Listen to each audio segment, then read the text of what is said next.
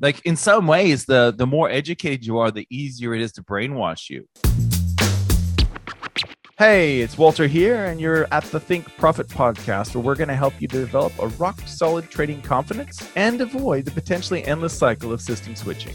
Right hugh? That's right. We're going to help you develop a wealth mindset develop a trading strategy that fits your core personality and help you overcome the obstacles that stop over 90% of traders. All right hugh sounds good. You ready to go? Yeah let's do this Hey, Walter, uh, what do you think about this idea of genius versus work? Do you think some people are just born with this genius, uh, especially around trading, or do you think everybody has to work for it? Yeah, I would. I would say like um, in psychology, a lot of uh, uh, intelligence researchers have kind of, they well, even early on, they kind of fractured up what, what intelligence. Well, actually, think about when you take like an exam. Like if you're in the U.S. and you take the SAT, then you have like an a, math like a basically a mathematical score language or english or like a language score um, and then you have an analytical score. And when you go to law school they they make you take a test that's all analytical right? Mm-hmm. so it's kind of like that analytical component. So like in in intelligence and there's gardner there's a guy named gardner who has this intel like multiple types of intelligence that are you know related to different areas of life. So i would say like there is one thing that's advan- advantageous if you have what's called normally like high IQ or like a like a really high IQ, which is that high IQ is normally negatively associated with anxiety. So the most anxious people in the world often have low IQ. The highly anxious people, sorry, yeah, the highly anxious people usually have tend to have a lower IQ, and the people that tend to have a higher IQ usually aren't as anxious. So that's one thing that you have going for you. And I think that could possibly help because of like meddling with trades, as we all know. You know, you yeah. probably know as well yeah. as I do that that can happen, like going in and worrying about a trade, waking up in the middle of the night, things like that. So that that possibly could be related. But other than that, I would say probably more likely personality characteristics. So outside of intelligence, things like how conscientious are you? You know, how deliberate are you? How likely are you to be um, you know make spontaneous decisions? So impulsiveness like you want to be low in impulsiveness pretty high on conscientiousness that sort of thing. So I, I would say most of intelligence wouldn't be related to trading success. And i probably told the story like when i when i took the trading class i think it was the same one that you we've worked out later that we both took the same class right? Yeah. the one in la kind of fly yeah. by night one yeah, fly by night guy. Yeah, that's how I was introduced to currency trading. There was a guy in my class, and he was not very smart, and that was very obvious. But he was also a really good trader because he just he just did exact. He was the best trader of our group. Like it wasn't hmm. even like you know we knew a month out out like because I kind of kept in contact with some of the people in that class actually. He was the best guy. Like he was literally the best guy. And you know why? Because he just did what the teacher said. Like hmm. our instructor said to do pull get get in on the retracement. And that's like what he did. Like it was it was kind of amazing actually. And that was a real eye-opener for me because because i think when you're new to trading you tend to think that you have to crack the code or you have to like be really smart or have some really good computers that can be smart for you or you know what i mean? Mm-hmm. those sorts of things. And i don't think that that's necessarily true obviously. And that was my first kind of clue along that line. So i would say my belief is that general intelligence what we call iq possibly has a loose association with trading success, but overall, it's not that. The only thing would be anxiety. So through anxiety, it might have some association with trading success, but that would be the only thing that I can think of. Yeah. Mm. Did you, do you know if that guy went to college or anything like that, or was he just? Uh... I don't know. I don't know. He seemed, and I'll be completely honest, I don't know, but he mm. seemed like the kind of guy that might have gone to junior college. Okay. Yeah, yeah. you know, maybe like yeah. that kind of, you know what I mean? Like he didn't get into four. And I'm just stereotyping here. I don't know. I don't know. I, I don't. I haven't kept in contact with the guy or anything like that. But we were all amazed at how good he was. Like we were like, wow, this guy's amazing. You know, he didn't analyze things. He just kind of mm. traded. Like I guess in a way, you know how trend followers, you know, they they just take the signals right, and they mm. don't they don't think like, oh, there isn't any news to make why a reason why gold's going to go up now. They just take the gold buy signal. You know, he was kind of like that, but he traded the retracements that we were taught in our mm-hmm. course. We had two instructors when I went, the main guy and and then his sidekick, you know, and and mm-hmm. and I was I was amazed. It was it was pretty cool to see yeah, that. Yeah. no, the- it gives you hope. well, the only reason I bring that up is because I think for those of us who have gone to college, I think there is a tendency to overanalyze things. And people who haven't had that programming, they just say, hey, that looks like it's right. I'm going to do that. Mm, right. mm. So I think that's a, that's a good point to bring up. Sometimes we overthink things. Um, Yeah, I absolutely agree that it's easy to out like in some ways the the more educated you are, the easier it is to brainwash you. yeah. you know because if you think about it like someone like me i just went to school forever and i was a professional student into my 20s and like i got into that mode of learning from someone who's quote smarter than me in a way that's really easy to be brainwashed if you just naturally assume that your instructor the person who's like has higher authority than you is going to tell you the right thing or show you the right way to think Mhm.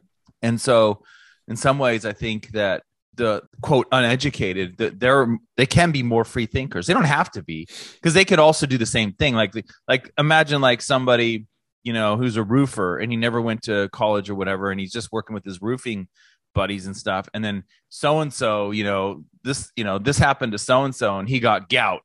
All right, well, I'm never going to eat yogurt because he ate yogurt and he got gout. You know what I mean? Like you, you could always fall into these thinking traps just because of one example, you know, the the anecdote and things like that. So it's not, but I do think that that as a student you become, in, like you say, indoctrinated, and you get into this this zone of like learning that okay, this is where I go for this, this is where I go for that, and you just you always know where to go for your information, Mhm. but that assumes that they know what they're talking about. you know what I mean? Like yeah. Yeah. Yeah. to- yeah, and like anyone will tell you when you go when you go into PhD or like high like when you go into graduate school, it's always about theories. So like you know like if I have a theory about personality, there's a lot of other um, uh, people who are getting grants for their research, and you know they have students that they're pumping out and giving PhDs that have a different theory, right? And that's the way it is everywhere.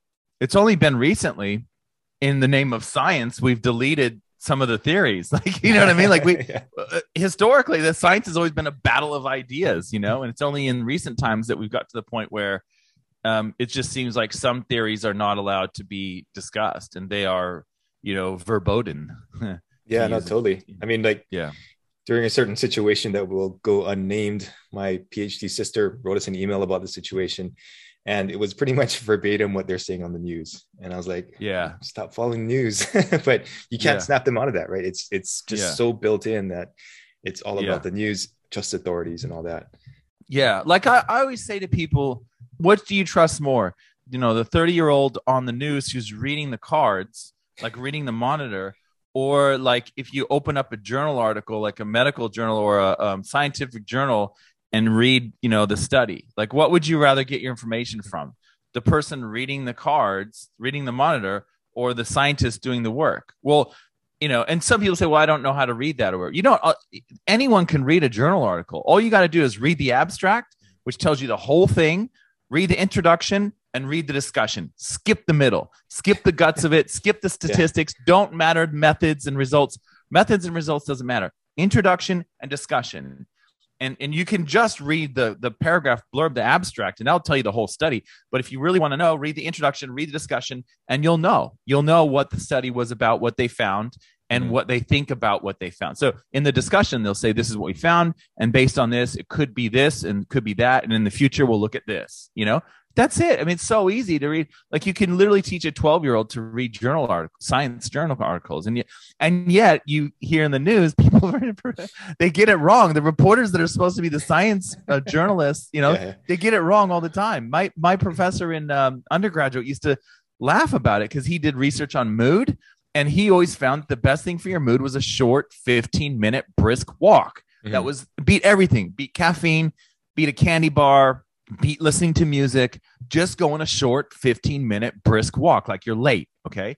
That was his bet that was his number one thing. And yet they would release his stuff in the news and they would always talk about sex. He's like oh what?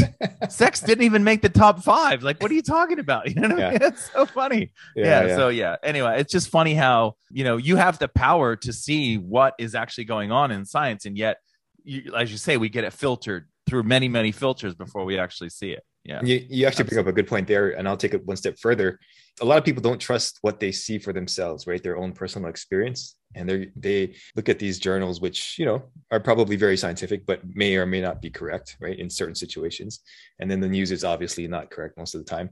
So i think trusting yourself is a big thing too. I, I don't think enough people do that. It's it blows my mind but they observe something and then they won't act on it because they say oh no the news said this so i'm not going to do that yeah that's right that's right yeah and and you know what a really good doctor or um scientist will acknowledge that like uh, I will remember we took our kid into the hospital once, and it was really just you know, kid was really young and stuff was really, we were stressed out, you know, and um, the doctor that we had was like asking a bunch of questions, and then in the end said, and I'll never forget this, said, "But you know your child better than anyone.